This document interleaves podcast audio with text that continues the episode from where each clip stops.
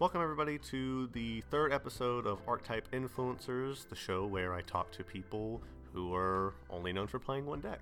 And this week, I have uh, my friend Ape of Justice. You might have seen him on the Moto charts. James, uh, welcome, James. Thanks for coming on. Yeah, thank you for having me. This is, this is fun. I love talking about uh, magic and doing all of that. Yeah, yeah. And uh, this week we'll, we'll be talking about James's uh, favorite deck, Doomsday. And I know a lot of people don't really know, or I would imagine a lot of people don't really know much about Doomsday, although they probably know the card. If they play Commander, they might know about the card through Commander. Um, how about we start with telling us what exactly Doomsday aims to do in Legacy?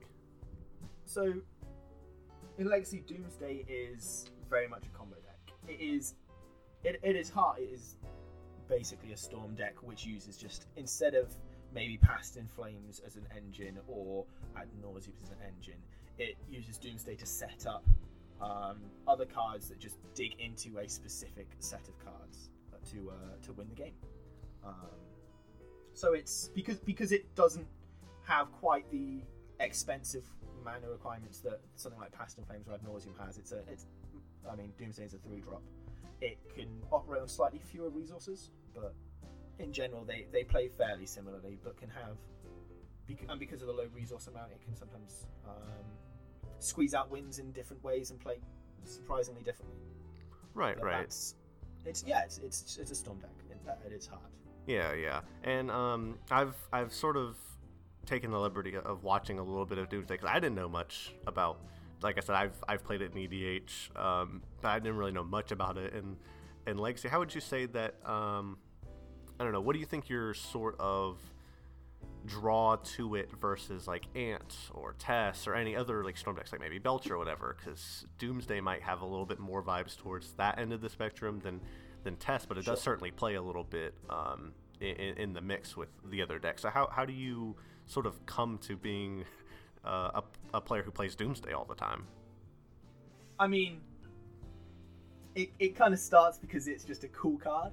It is a cool Um, card. if you ever if you've if you've ever been at, at, at side events at a GP and just announced, okay, I'm going to cast a Doomsday, the both tables either side of you will just stop both of what they're doing and be like, oh my goodness, that's so cool! I can't believe this is happening, and it's great, and it's great. Um, it's fun. It's it's not easy mode magic, which isn't which is partly why as well. Um, I've played a lot of and I've played a fair bit of the Epic Storm as well. Um, they they don't really kind of the games once you're used to a matchup don't don't kind of hold the allure that and the funness I suppose that uh, Mhm. I find from playing Doomsday and yeah it, it's it's just a cool card man Yeah, I love it. I, I like when you said that. You know, if you're going to an event and you cast, like, you know, say, "Oh, here's uh, I don't know, Dark Ritual Doomsday," everyone just starts to look at you because I've I've definitely had that. I think the it was. Oh man, I think it was 2016 or 2017. It was a Star City DC, and I had a Legacy.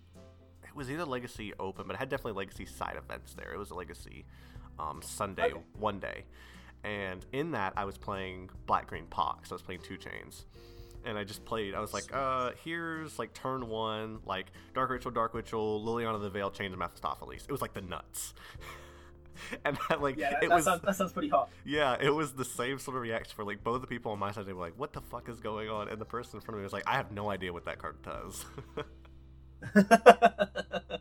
which I Was feel like might Italian, be like a common Italian, thing. so you had to be like, Judge, we need we need this. right. I think that might be a common thing for you, where it's like, I don't really know exactly what Doomsday does. yeah. So so I've actually I've actually built Doomsday a couple of times. I, ha- I did sell out of it once. Um, and when I wa- when I had the previous previous iteration of, of my cards, I had entirely Japanese. Oh, so I, I've actually got some good stories. I've got I've got I've got a couple friends who are who are judges here in the UK scene, and you know they judge a fair few t- legacy tournaments that I've been to. And um, round one of GP Birmingham because I didn't have any buys because I'm a filthy scrub. nice. Um, round one of GP Birmingham last year, 2018, that would be. I uh, I got judge called, and it was this friend of mine that came that ended up chance coming over and giving us the Oracle text of Doomsday. And as soon as she saw that it was it was me at the table, she already had her phone out looking up the text. She knew it was Mm. great. um, yeah, yeah, no, it's de- there's definitely there's definitely a bit of a, a bit of a fun wow factor, and that's that's, that's always an appeal. Yeah, that, that's that's definitely a a big draw, and I know some of it like th- those combo decks. It's like, oh, well, Tess is like playing, you know, all, all these goblins, or like like Storm might be just like, oh, storming off in the face of like adversity, or Show and Tell is like putting in a big fucking Emrakul, or putting in Omniscience and just winning the game. Like I know these combo decks tend to have um, probably a lot more definitive draw than I would say like Yeah. Delver or something because you don't go in Delver like, hey man, I like playing a three two in Legacy for one mana, which I mean that is ostensibly what it is, but people don't really go into playing Delver because of that fact. Yeah, it feels a lot like in Legacy, a combo deck. If it's not doing something big and flashy, it doesn't work. Because because you've got to you've got to be so heavily impactful that you instantly win the game with your combo, or your opponent's at insurmountable odds. Right, right, Like, and and that, that's kind of how. So would- so that is certainly a draw to people playing combo in Legacy as well. Because just just generally, I can certainly see that.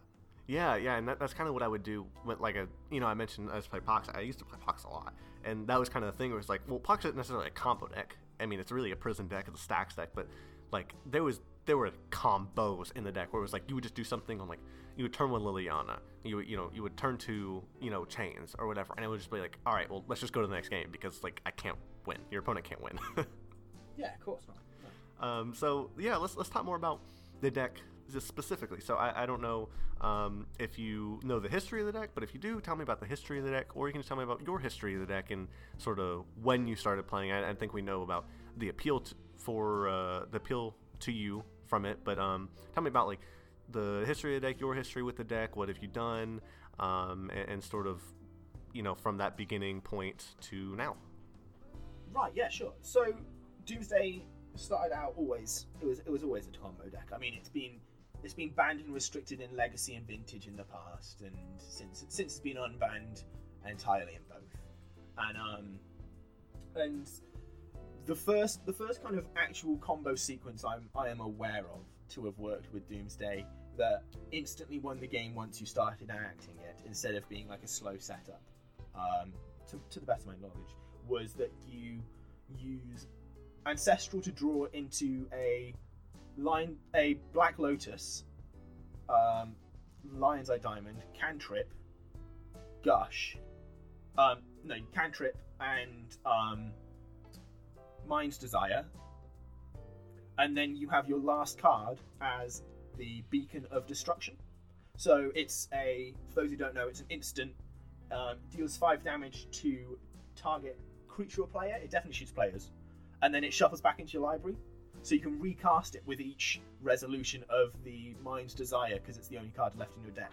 That's the idea. So you always flip it five them, four, and and that sequence of plays would already get you four storm to twenty them. Um, to my to my knowledge, that was the first kind of true Doomsday combo pile Mm. that was started. And since then, um, combo decks in gen- generally throughout Magic as Type 1.5 and then Legacy um, developed, changed, and then um, like Doomsday is one of the few decks that kept kind of the original nomenclature of its name, where it's DDFT, and um, and that, that that's Doomsday Fetchland Tendrils because it was a, it was a, what was a Storm deck, and combo decks back then would be largely pivotal on Rainbow lands like City of Brass and Gemstone Mine and and it, they'd be really they'd have a very aggressively detrimental mana basis for a long game. Hmm and then onslaught was block was out and people were like wait we just play fetch lands and legacy duels and suddenly we, we can cantrip and play a long game into our and and we don't need to be so worried about all of the about dying to having to use our city of brass six times Yeah, against yeah. like just a red deck. Um, so that's kind of where where some terms like fetchland tendrils came from, and and so DDFT kind of kept that. Um, and now it's certainly it certainly had a lot of iterations, um, and it's been hit by a few bannings. The mostly bannings which it was not his fault. It was not its own fault. Um, such as like Sensei's Divining Top Joke from the Miracles era, Mhm. I remember. I, I remember that who- banning very well. played- anyone who had played with Doomsday and Miracles in those days, I, I promise you, Doomsday abused Top more than Mi- Miracles did. But it wasn't the contender because, like, like that that specific build of the deck was insane. It had, I, I, I don't know, it had these these tables of just sp- piles of situations that you can win the game from if you have X, Y, Z, and you've got to learn maybe 150 of them to be able to play the deck averagely, which is which is just absurd. yeah, that, that and- does seems like a pretty big deal. Yeah, yeah. So that's that. That was where a lot of the allure came from with Doomsday because it was, it was this deck which was so ridiculously and unnecessary complex, unnecess- almost unnecessarily complex to win the game, just to do it, just to do it, facilitating this one card. Which, whilst sure, I mean, there are piles which allow you to win the game through, say, a Gaddock Teeg at, at next to no extra cost, but is like messy, or um, which you know obviously things like Ant would really struggle to without much main deck removal, which is why Doomsday classically with Sensei's Divining Top played things like Chain of Vapor, hmm um, and then Top got banned, and Don't get me started on that. that was that was actually not about where I started playing the deck. Unfortunately, I, I missed the I missed the Sensei's top era missed the glory days. because I only started playing Magic during uh, I believe Born of the Gods was the standard format as I started. Um, hmm so it, it- I've not been the longest longest player, but it's been it's been almost almost five and a half years, almost six years. No, I And, mean, uh, not to interrupt you, but like I, I know a lot of people that have started playing in that um, RTR Theros sort of like time frame, like the Pioneer time frame. I guess that you know since Pioneer's out is that like you know Sure, the beginning of Pioneer. yeah. I know a ton, basically most of my like Magic friends started playing during that that time frame. yeah, no, I, like that was when it really kind of exploded in my into my local area.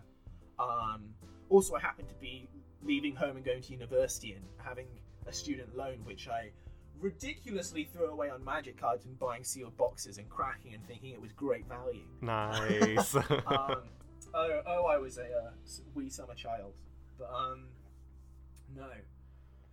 Um, and and I mean, I quickly fell out of any interest in playing Abzan mirrors in standard and all of that, and went to modern, and then eventually went to legacy because down in Bristol in the Where I was playing, there was a, there's a really really healthy legacy scene, and um and then mixed with the south of Wales and some of the south south and of London and Mm. uh, and the UK. Um, and generally, the UK legacy scene is also is just just pretty pretty good. Um, and people know each other and travel around and lend cards really well. And there's there's a good there's a good vibe all there. And um, so I started like I can even remember now the first time I got to borrow a legacy deck. It was Infect. No, it wasn't. What am I saying? It was Affinity. Li- And little I was- different. Yeah, a touch different, but I I won my first ever legacy match against Blue White Miracles, um, with like top and all that by uh, going to turns game two after I won game one and getting my opponent for the tenth point of infect damage with a one-one um, Inkmoth Nexus. Oh, I, I, I can really remember, remember that quite well. That was that was good fun. Um, and like s- stupid busted magic is is always what's. I, I just want to feel something when I'm playing Legacy, and I can't do that by playing a Delver sequence. You know. Sure, yeah. So, so that that definitely led me to uh to want to play a combo deck, and and the kind of like whispers of Doomsday reached my ears and and beckoned me like a cartoon character in the smell of a pie, steam just floating through a window. it carried you off. and here I am. exactly. um, and so, alright, so I, so I, I kind of got into Doomsday, um, pretty pretty gradually. Um, once I, it happens that I was chatting with one of the people who started the Doomsday um, wiki, and um, he You just also dropped some knowledge on me I didn't even know never- that I- I- existed. well, yeah, and, and although I, I had never met him, he also lived in Bristol whilst I was at university there, which is which is hilarious. Hmm. Um, and so like I regularly still go and visit him when we hang out and play legacy tournaments when it's going on down there, um, even now. And and we kind of got chatting and went to some tournaments. And I, I the, my intention was always to get into playing Storm of some variant because it's it it just is the kind of magic I like to play. Mhm. Um, it's it's it's so interactive, but people don't realize that because unfortunately they just die to it if it, if it gets them. well, the thing is, it's And- interactive for one person. Well, like in the same way that mono red is interactive for one person. Yeah, Legacy legacy combo decks are just the aggro decks of other formats. yeah. I'll give you that. I don't think you're It's- wrong. because Ah, I, I've got a lot of thoughts about this, but I could, I could I could probably just start waffling and not saying a lot. Um, Give me your thoughts, man. This is your this is your time to, to speak. give me your thoughts on the deck, man. all right, yeah, um, and and well, I I mean I got really into it. I was playing Probe. Probe eventually got banned as well, and Yeah, that that was a real nail in the coffin. that was Uh, the same. Thought the deck was dead. I don't know when that was. Think was significantly significantly worse than uh than Sensei's top going because Sensei's top was like you, you abused the hell out of that card but it it wasn't a free spell that dug you into your piles and you could also cast from your piles. Mhm. so pro, probe enabled lab man wins um, incredibly easily and like turn one kills. I mean they they were about i think they were about about at 12 or 15 percent usually um, to have a turn one kill. And then that dropped to maybe like four or five percent because you need you now need like a six card hand specifically with like lotus petals and stuff and cantrips to be able to start going into your pile um, Yeah, and that's yeah. just that's just pretty unreasonable even though there is a fair bit of redundancy in the deck um, right, because it's so- different so- than like show and tell. Because like show and tell, you can just have like ancient tomb, lotus petal for your one pip two generic mana spell. Whereas Doomsday, you got the black, black, black. yeah you need you basically need to dark ritual into it like dark ritual doomsday is oh it's the creme de la creme it's, Oh, yeah. it's, it's like they're made for each other. Like it makes triple black one drop boom you're done. That's the Um, epitome of of dark ritual storm. oh it's, it's it, they, they they feel like they were made to be together. Um and yeah it was it but this probe band was was her, and we tried we tried a lot in the uh in in the wake of that. And we tried using draw four cards like cruel bargain and infernal contract um we almost got to what, what would probably be considered a a reasonable deck like t- tier four reasonable deck. Like it could comp- it could beat other decks. It's never going to be a contender. right. Um, and then and then one of one of my friends from there, Reverse Mermaid, his handle, um, just got really drunk one night after Experimental Frenzy had been released in, in Guilds of Ravnica. Oh yes, I I was like, like, you know what, going. and, I, and he was like, you know what, I'm just going to test this. And it turns out, um, experimental frenzy is exactly what the deck needed to be able to Mhm. function. Now, now Doomsday operates as a Doomsday is, is kind of the the namesake of it, but real card that wins games is experimental frenzy. Yeah.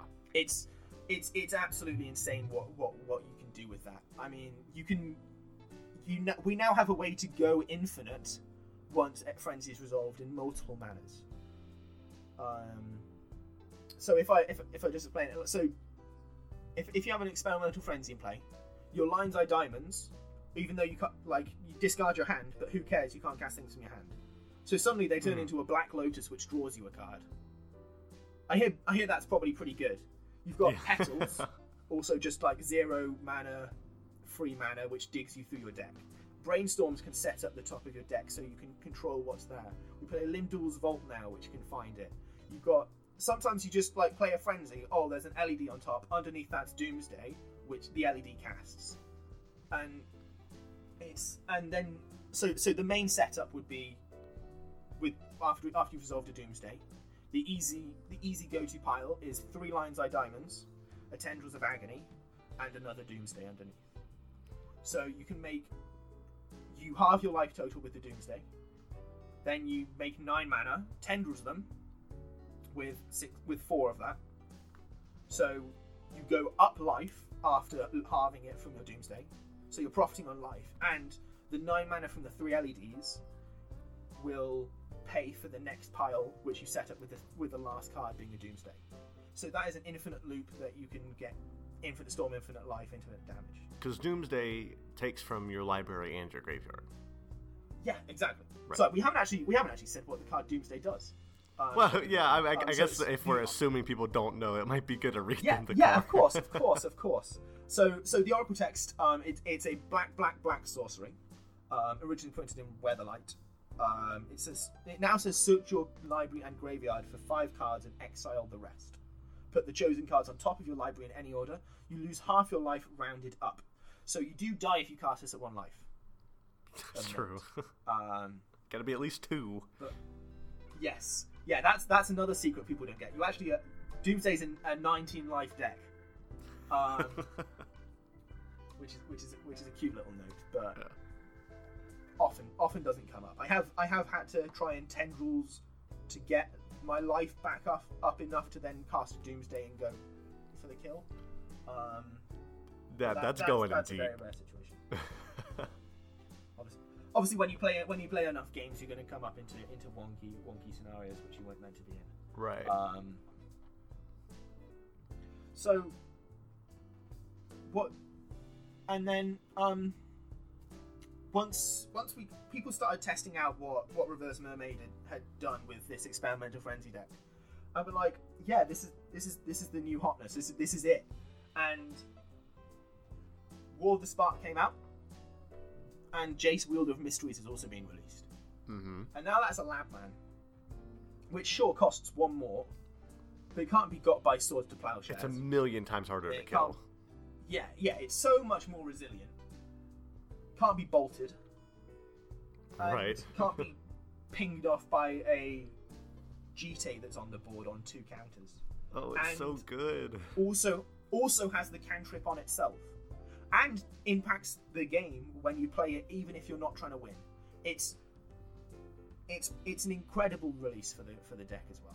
So together, those have really brought the kind of deck to the forefront. And after after War of the Spark came out, I was I got I spiked one of the legacy challenges with uh, during the testing phase phase of um of the London Mulligan hmm which was which was a lot of fun, and I managed to come sixth during one of in, in a reasonable. I think it was like 127 people, so it's a pretty big sized challenge, Yeah, yeah. and um, and that that really kind of made us realize that we could really kind of kind of be back. And since then, I've been trying to trying to work on Doomsday and tweaking it and and working around the matchups because it's it's it's so such a low resource deck for a storm deck to be that you can really metagame it quite well. And the fact that it's almost five rank vampiric tutors stapled together means that even just singleton additions to the deck really can make a big difference and it's it's a lot of fun to theory craft the deck building idea of doomsday not just playing it as well hmm Yeah. so and- that's yeah, that's, that's my whole lot of it Yeah, you, you, you kind of you, you've kind of started going into it, but let's officially go into more about like the strengths and weaknesses, you know, matchups and cards and, and whatnot. So I know one that you Sure. mentioned that whenever I look at these deck lists, I'm just like, man, I can't stand this card. It's Limdul's Vault. I, I actually Right. hate that card. I think that card is one of the worst cards you're playing. I think that's such a bad idea, and I don't know why you play it. So just lecture me on why Limdul's Vault is cease playing that deck. so it sees play because experimental frenzies in the deck. It, without that, without that, it wouldn't be in there.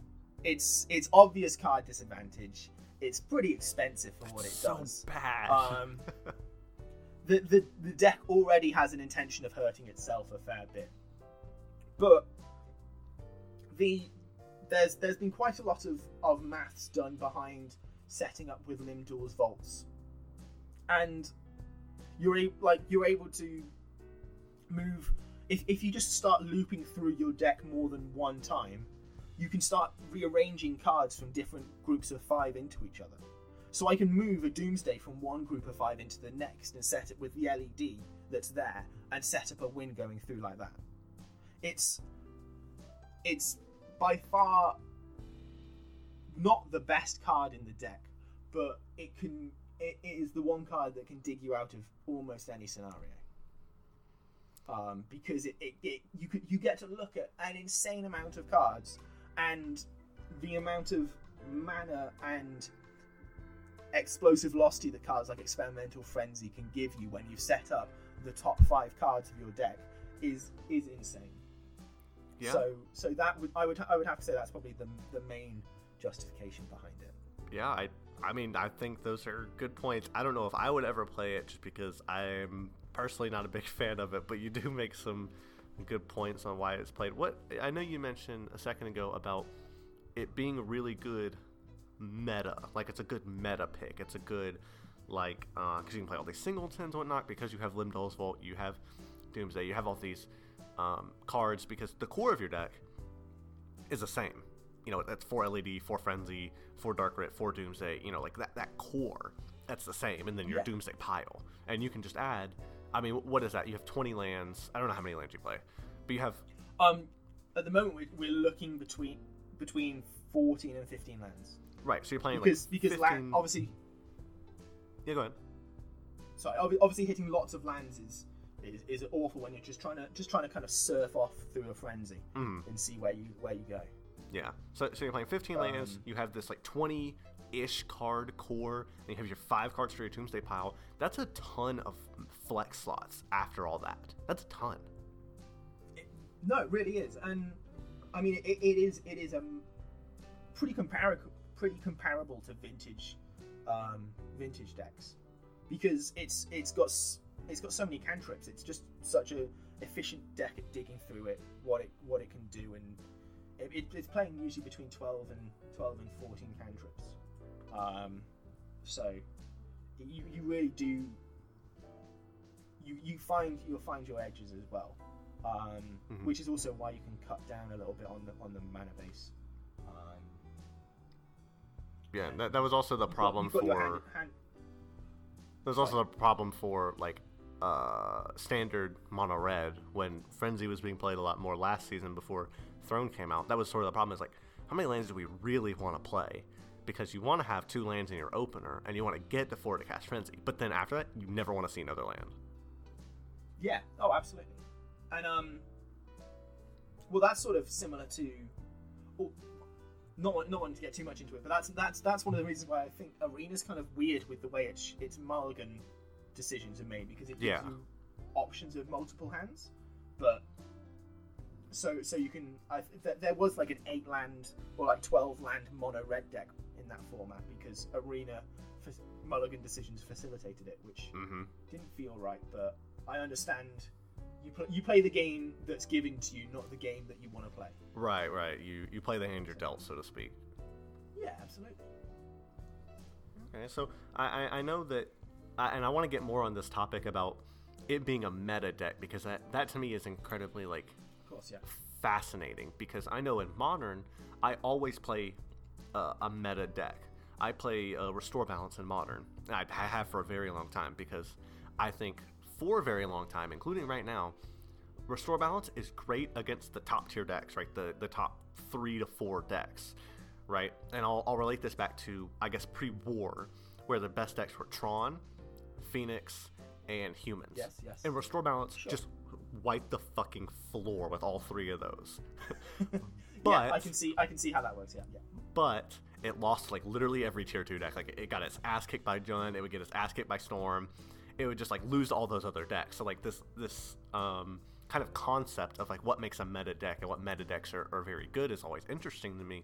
And um, Doomsday is definitely one of those. So if I was um, GP Oh, Atlanta, it, GP Atlanta just happened a, a month or so ago, and I know being in, in in and around Atlanta, the greater Atlanta area, uh, the one of the things that if, if I would have gone to Atlanta, I would have been preparing for was the best deck, which was no bad cards rug, or the Atlanta special, which was depths. And if I was going in that and I was playing a a, a deck that had a lot of meta choices, I would want to sort of aim my deck to beat those in the main because those two were going to be the highest percentage played and low impulse they were. So tell me more about like this sort of like meta shape and, and, and sort of like how you what what cards you can cycle through for different matchups and like what comes to mind. Well, one of the one of the deck's best matchups, far far away, is Grixis control. You you just you just you just stomp them It's a buy. because like yeah no if I, I mean I mean it's probably I don't want to say it's probably like a like a like a free win because I've, I've certainly lost quite a few free wins in my time. Um, yeah.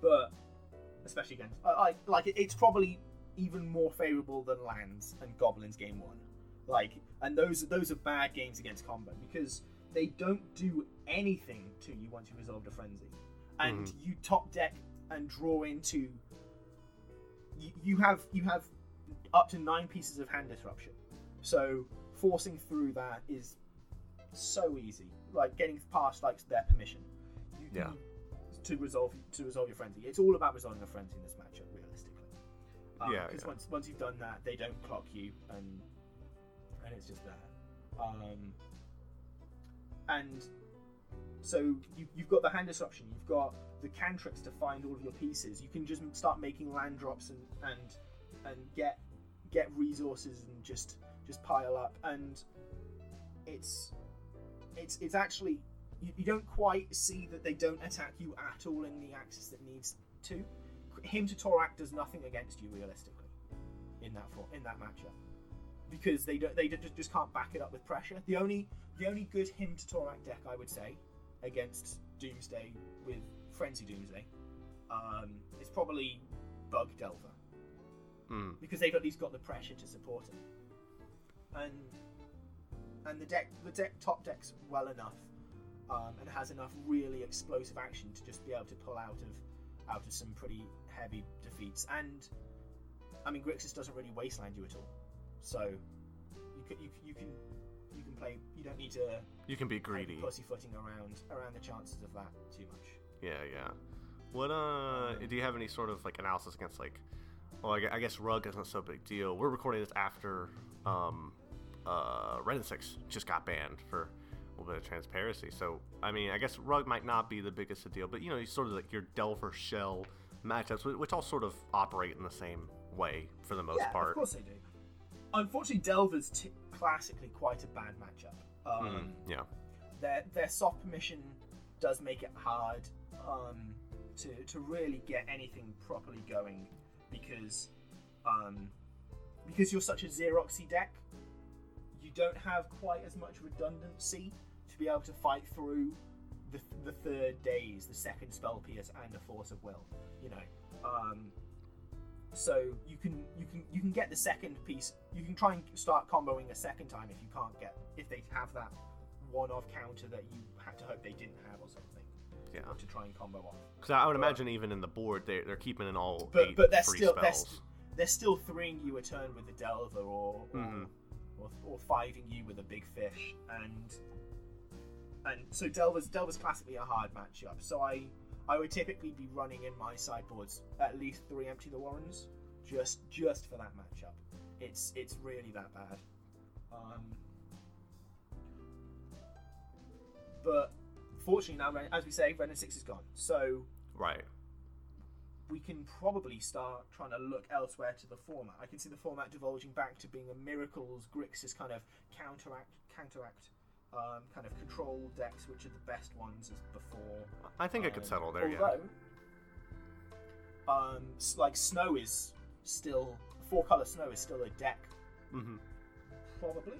Do we think without? I, I, I haven't actually thought too much about this. About You, you still have a, you still have Astrolabe, and that's still a very powerful thing to do. Yeah, that, that that was kind of my thinking. So there's there's even another contender with other upsides to playing um, playing multiple colors and able to, to support the mana base as well. Yeah, because that basically gives you access to red as a or what what does Stryfo not play? Stryfo doesn't play red, right? Yeah, he's a, he he's plays punishing fire Dak. Okay, so he doesn't play. So he doesn't play so white then. No, he doesn't. He doesn't play white. I- I I think that that four color snow could give you access to white sands, like red or sans Kinda black or, or some different sort of pile than the, the classic Stryfo, you know, check pile. Sure. Yeah, I know. I know. Anurag Anurag Das um, has been doing what is it, what he calls Snow White. So it's the four color no black deck, which is Mhm. kind of like a a four four color snow based miracles um, with Teferi three and and other sort such obnoxious cards and then playing Yeah, yeah. like Oko and um, Terminus and all, all of that sort of the whole the whole shebang of busted cards because. I tell you, Astrolabe and, and Oko turning it into a 3 3 looks pretty good. Oh yeah, you get that free draw, and then turn two comes around, and you don't have a three three, and you you're not down in cards. Oh, Yeah, right?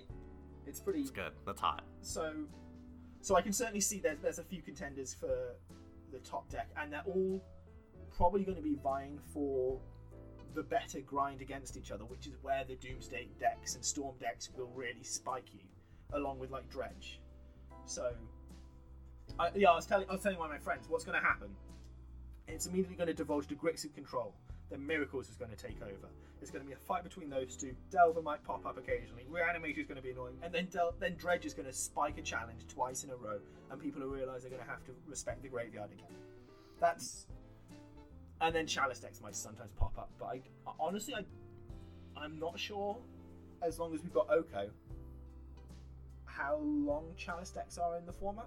I think that Chalice decks can will still pop up if four color snow becomes a default top tier deck, like at least at least one or one and a half. Um, I think as long as people are respecting four color, you know, Astrolabe based decks, I, I think that Chalice will still have a place in the format. I think um, as long as two color Delver, either uh, U White or um, is it Delver, uh, as either if either of those are seeing play, I think Chalice still exists in the format. But I think you're right that with Oko existing at all, the fact that you know it's there sort of kind of weans away people wanting to play Chalice. Hmm.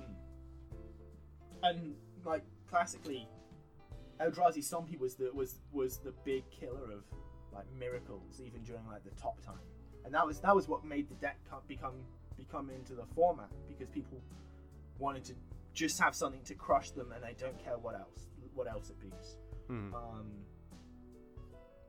Because that, that's Yeah, sort of like the meta position where it's like, well, you know, you're going into a meta with so many Miracles players. It's like, why would you just not play a deck that has a good Miracles matchup? It doesn't matter what other matches. You can just squeak out wins, even if you have close to 50-50 or even like 45-55. You're slightly unfavored as long as your Miracles matchup is like like favored at least. You're still going to be doing a good job, and that's the deck that you should be picking.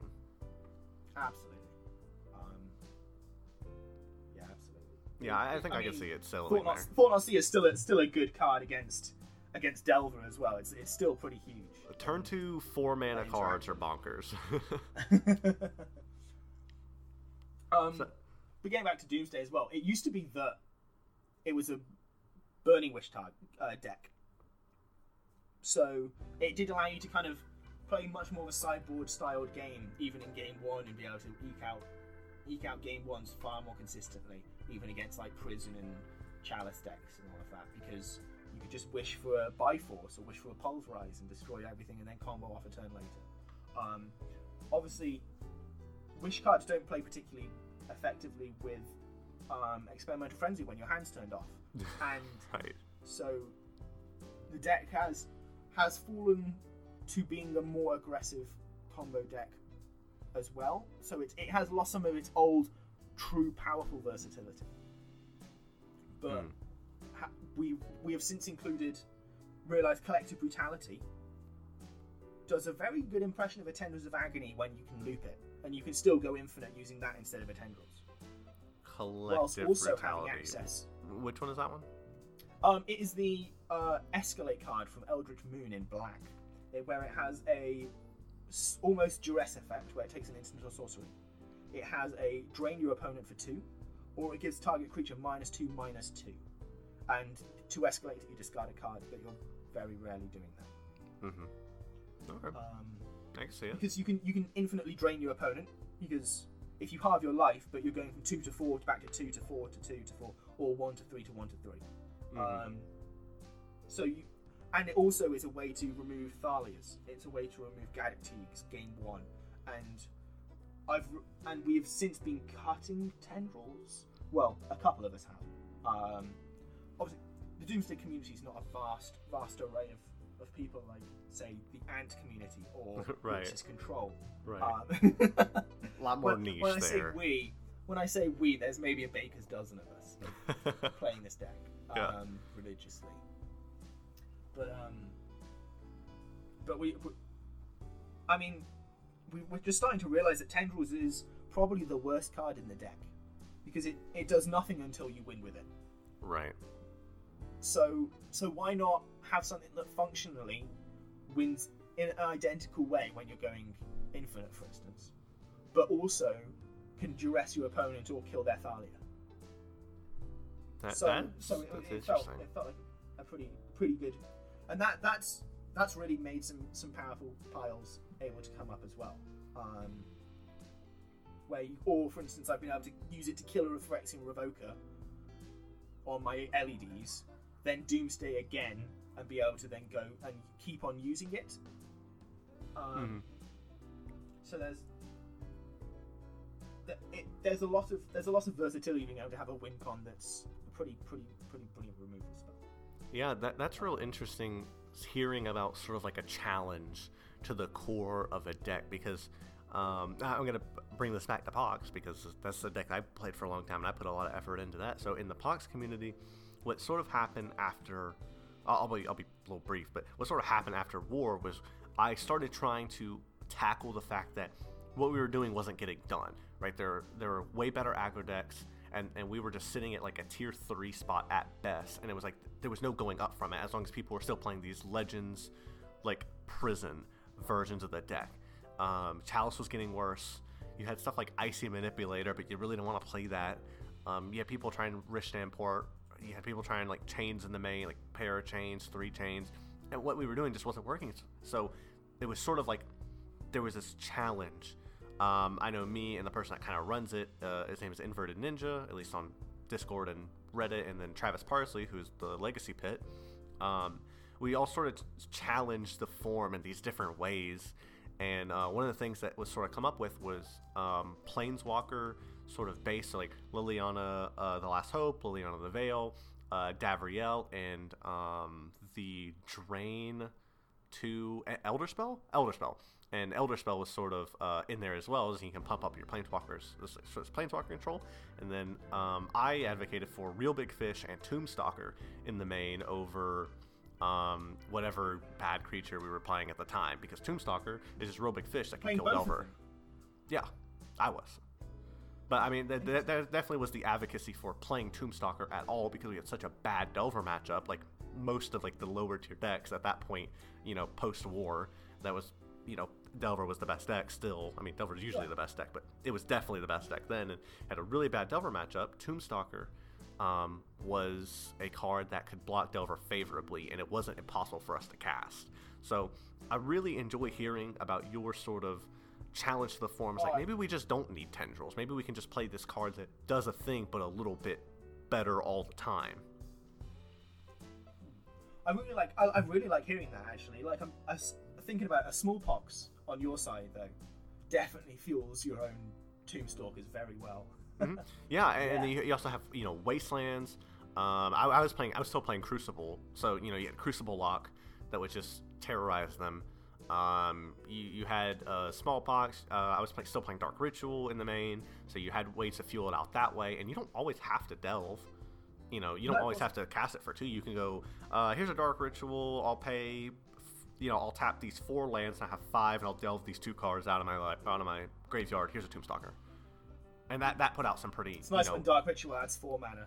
Right, right, and and that's a, that's a nice way to you know sort of do it. So I I like hearing about like these the way I guess sort of the future of the archetype to kind of um, go into our last third of the podcast, like sort of this challenge to the form and like where you go, well, Tendrils is really great at winning the game, but it's not really great at interacting it at any other point. It's really great when you're winning, but that's about it. It might be good for holding onto your life total against Delver in the early game, but that's pretty much about it. Whereas you have um, Collective Brutality, which just does so much. It's another um, Thoughtseize effect. Well, it's a Duress effect, but it's another hand disruption effect. Um, it's a kill spell, and it's a win con all in one card. So it's it might not be as good as Tendrils at the end, but it's better all around than Tendrils ever would be. And I, I just like hearing That's exactly it.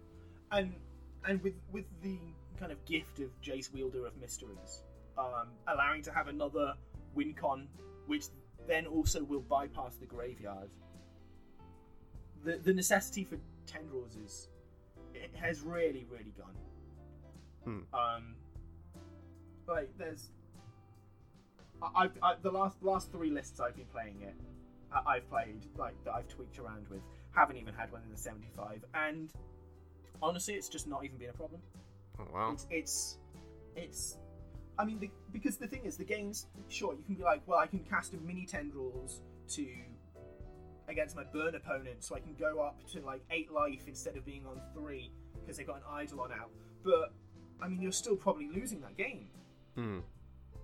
and and the number of the number. I don't think because you've got to spend so many resources, and as I said, Doomsday isn't is a deck where it's it's Xeroxy, but because of that, it's less redundant. Right. So so you can't afford to do things like like try and cast your cute mini tendrils against a Delver player to then survive two more turns because two more turns is going to be nothing. Yeah. Because you're still gonna, you're still going to die then. So Yeah. so the, the corner cases that you think of still don't lead to a favourable position. Hmm. So it just gets cut.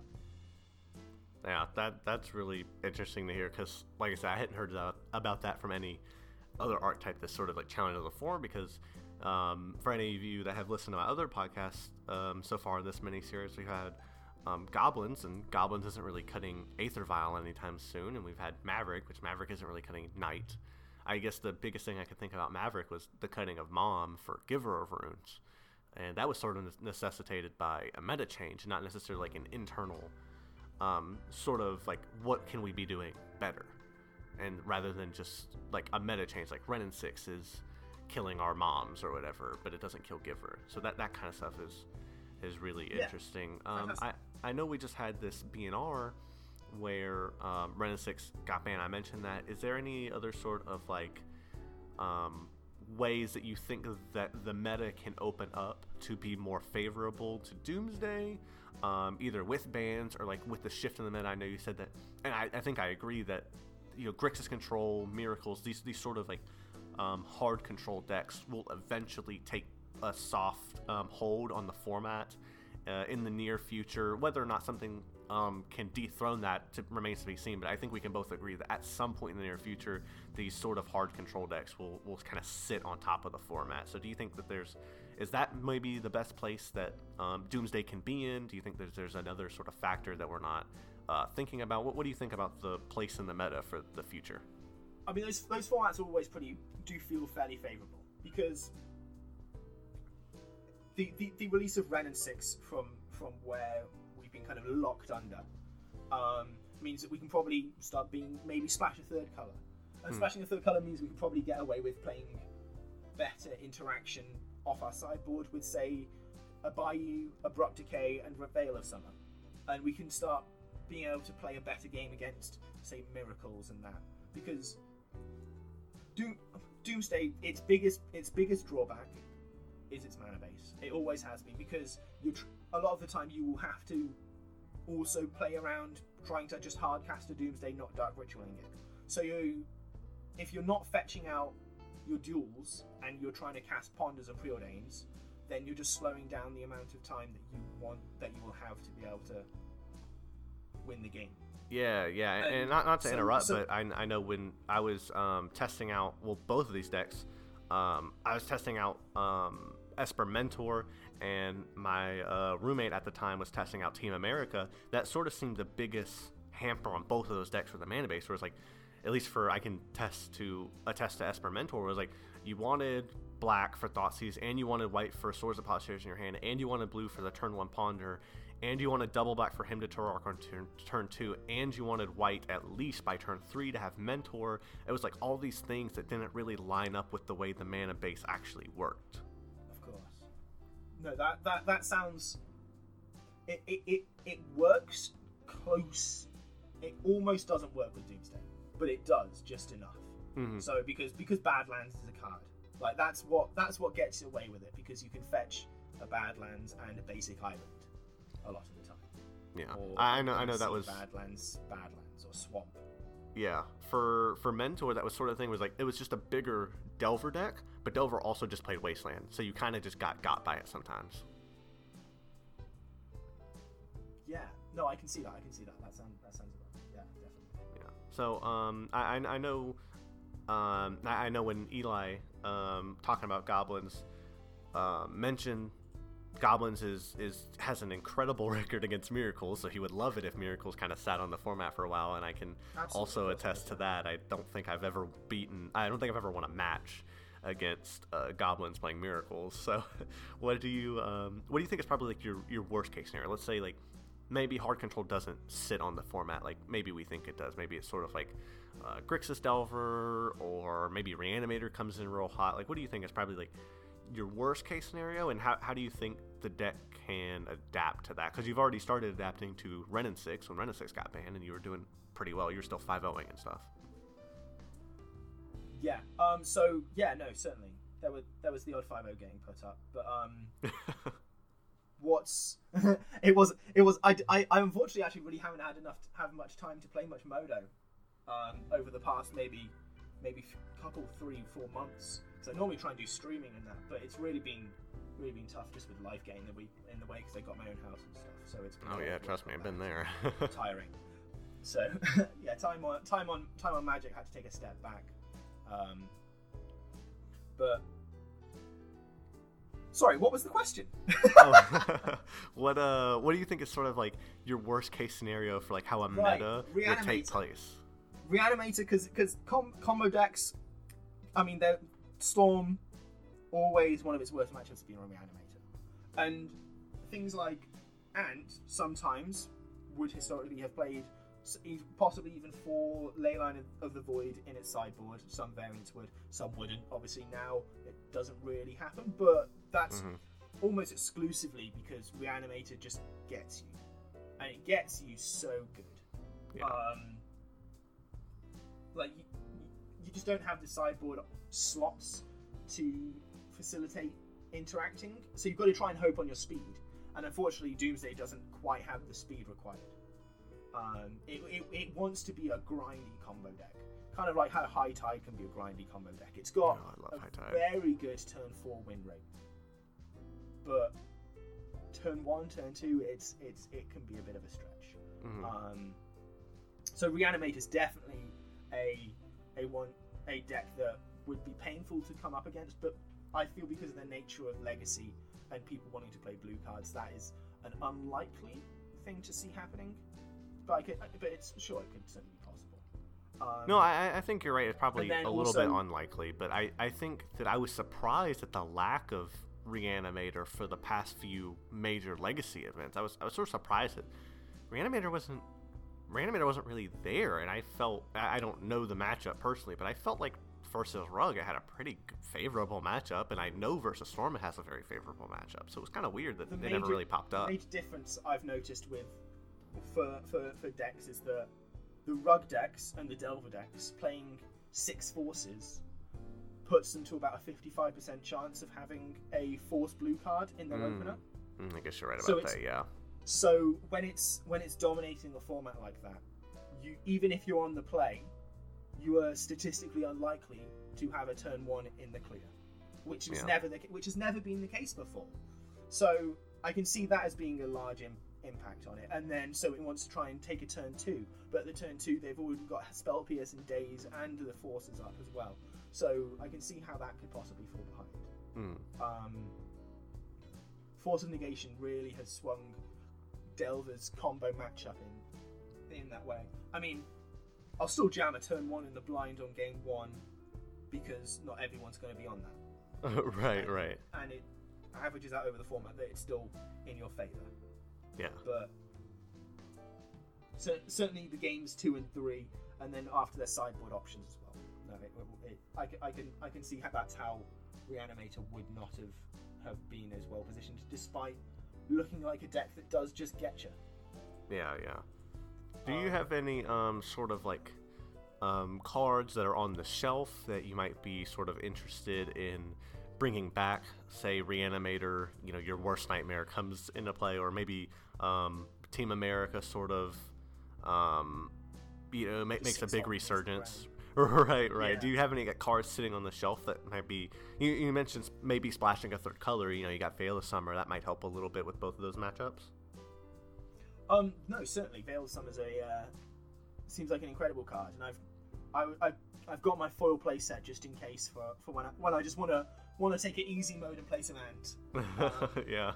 but but generally that sort of that sort of that sort of deck choicing doesn't feel like the best decision um against against those matchups you're much better to just just thought seize them out and and take and strip them down and one for one and try and play a grindy game like that and then adding in these extra things especially especially against ones that pressure mana base like team america. Hmm where um where adding a fourth color like that would would really really be far too detrimental. Right. um, the I, I- I would probably say team america operates on a similar axis to grixis control and then i would imagine it's probably i haven't i'll be honest it's it as it's not the the most commonly played deck i haven't really got much data to support it um, but i would feel it would be fairly favorable for doomsday Yeah, yeah, it, it's definitely a deck that I've I've read about at least on the Legacy subreddit, and then I've, I've talked with a few people about it. it. People are really high on this deck because it allows you to play. It, it's basically Dark Oko Delver. you know, you get to play Delver, even if you don't flip it, you get to make it a three-three. You know, you get to play Oko, so you always have food, so you have a really good aggro or like like um, that kind of matchup, burn and, whatnot. People that want to kind of you know, or even people that want to uh, chip you out like Maverick or whatever. You still have really good matchups versus those. It also gives you access to Ass Blast and Abrupt Decay. Uh, Abrupt Decay is great versus Miracles, obviously counterbalance, and then you have Veil of Summer in the board. Yeah, that does sound like a lot of versatility and uh, Mhm. power to just kind of fight fight a lot of things. That, But but I, I guess you, you're kind of saying that. good. I'm glad Deathrite's not in that deck.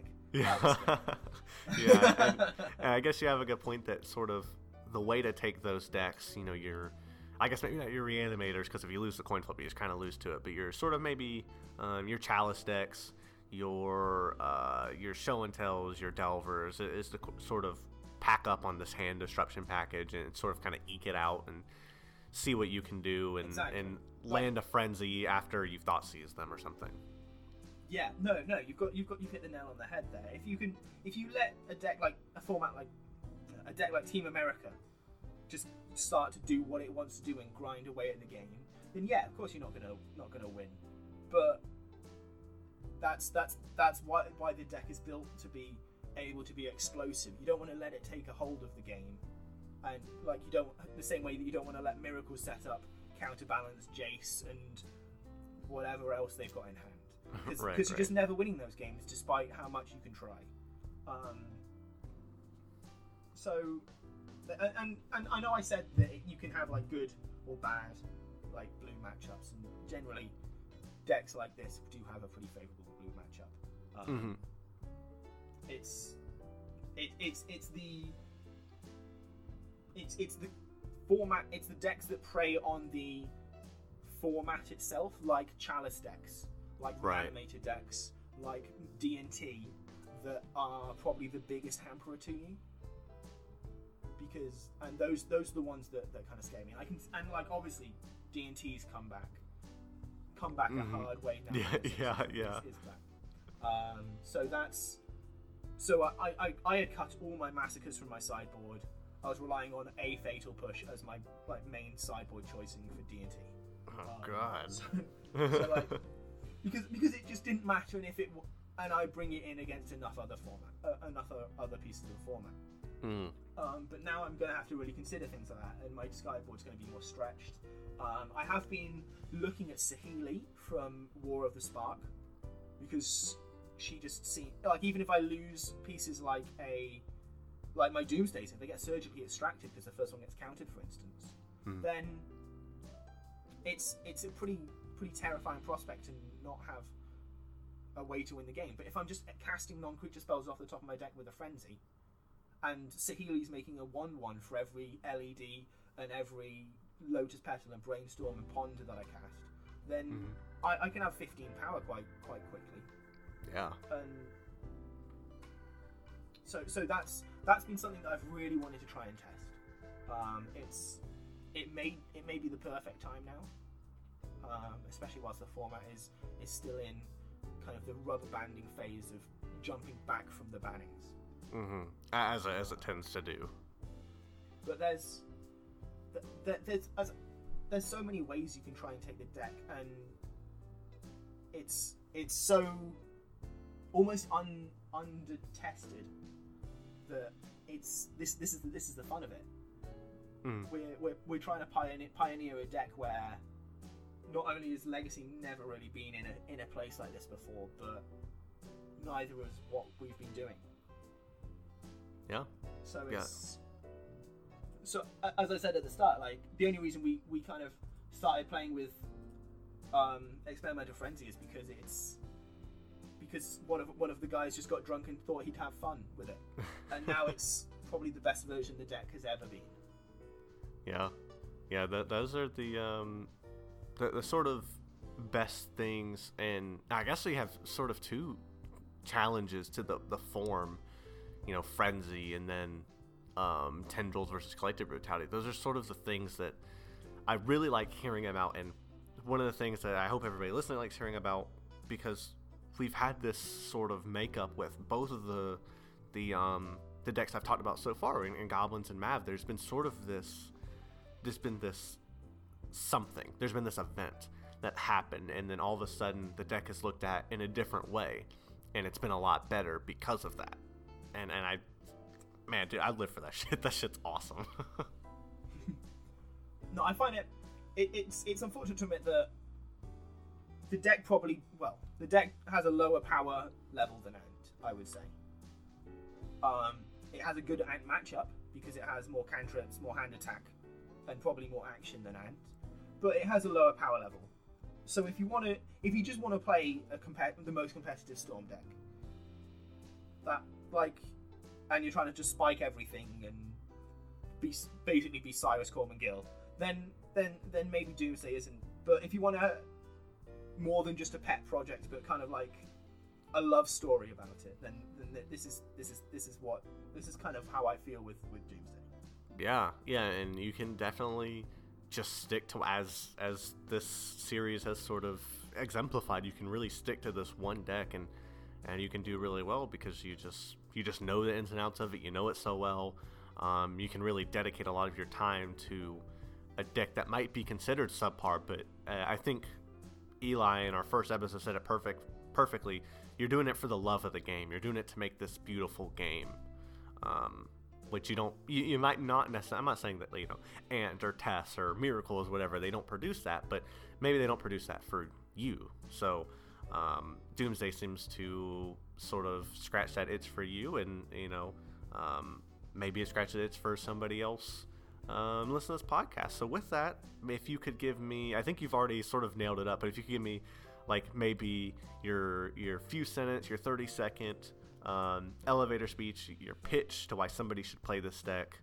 Um, you, you know, it, it, I know I've kind of put you on spot with this one, but if you could give me that, you know, Yeah, sort of like why someone should play it really quickly, maybe you could uh, tell tell the people listening to this podcast right now. It's it's it's a difficult deck. It's challenging. You you have to think. You can't play autopilot because that's what makes you lose, and that's that's what that's what I love about the deck. The deck gifts you some of the most beautiful games, and it's the cool factor of it. And you like the people casting Doomsday are the coolest people in the room. Stephen Menendian said that in his book about Doomsday, and it's and he couldn't have been more right. Even though there was some other stuff that was wrong there, but never mind. Uh, and um, and it's it's just busted magic. And if that's not for you, that's not for everyone. But it's certainly something you sh- you have to try out if you enjoy combo and and casting dark rituals. I guess is there's there's not much like that in Legacy besides besides Yeah. Doomsday. Yeah, definitely one of the highest power level dark ritual decks that there is in Legacy. Um, definitely a good deck if you just like storming off. Even if you're a big fan of like uh, Sneak and Show, it will still sort of scratch that it's for th- three three mana sorcery speed spells that win you the game. But um, with that, James, I really appreciate you um, coming on talking with me about the deck. If you have any like uh, what you know, your Twitter, your Twitch. Now you mentioned that you you streamed a lot more, but you might be getting back into it once you get settled. If you have any sort of information you would like the people to find you at, go ahead and uh, give that to me now. Yeah, sure. Um, I am Ape of Justice, one word, on basically everything. Um, so Twitter, uh, Twitch, YouTube. Um, I don't really use Twitter that much. It's more just like kind of an outreach and find people on it and listen to what's going on in the community. Um, but people want to come along and hang out on a stream, that's great. Um, I'm in quite a few discords on different things and chatting away, sometimes hiding in the background. But um, I'm always always up for chatting about magic and and love to have more people come along and, and talk to me with it as well. Yeah, and uh, I don't know if you would be open to anybody asking about the Doomsday subreddit, or maybe not subreddit, um, Discord, Discord Yeah, channel. maybe somebody could uh, tweet Yeah, you can- about that Discord channel. I mean, I, I don't know if the show note, if you have show notes, I can leave, I can give you a link for the Yeah, for an advert yeah, in that'd be great. advert the um for the Discord straight into for the show notes and uh, Yeah, and if people want to join along, we'll. I mean, the more the merrier. We always want to get more people trying to play the deck and and get it as far as as as, as clean and smooth as we can. yeah, yeah. That's always um, the goal. There's also there's also the DDFT wiki, which is in slow progress since the probe ban, which I know was over a year ago, but but it's still being worked on and updated towards the uh, experimental frenzy era of our lives. Look, so, slow and um, steady that- wins that- the that's race. DD that's the D, that's at ddft.wiki. Um, is the website for that. okay, well, I think that about does it. Unless you have anything else you'd like to talk about. No, no, I think we've I think we've pretty much covered it. Perfect. Okay, well, great. Yeah, it seems like a, a really good wrap. I appreciate you talking to me about um, all the innovations in Doomsday and coming on here and being really, you know, transparent about the deck and everything. And um, I hope everyone at home liked it. We'll have one more episode like this next Thursday uh, for Americans. It's going to be on Thanksgiving, but I uh, will have that up, and you can give that a listen to. Um, if you'd like to listen to it, this is on Spotify. We're now on iTunes, uh, most major podcast applications on your phone or on your computer. Whatever you like, you can listen to it there, or you can listen to it on the Anchor um, application. You can listen to it. Uh, it is linked on the Legacy subreddit. You can listen to right on, uh, listen to it right on the um, post, or you can go to anchor.fm slash archetype influencers. But with that, James, for James um, and myself, I thank everyone for listening, and I hope to see you, to see you next time. Thank you much.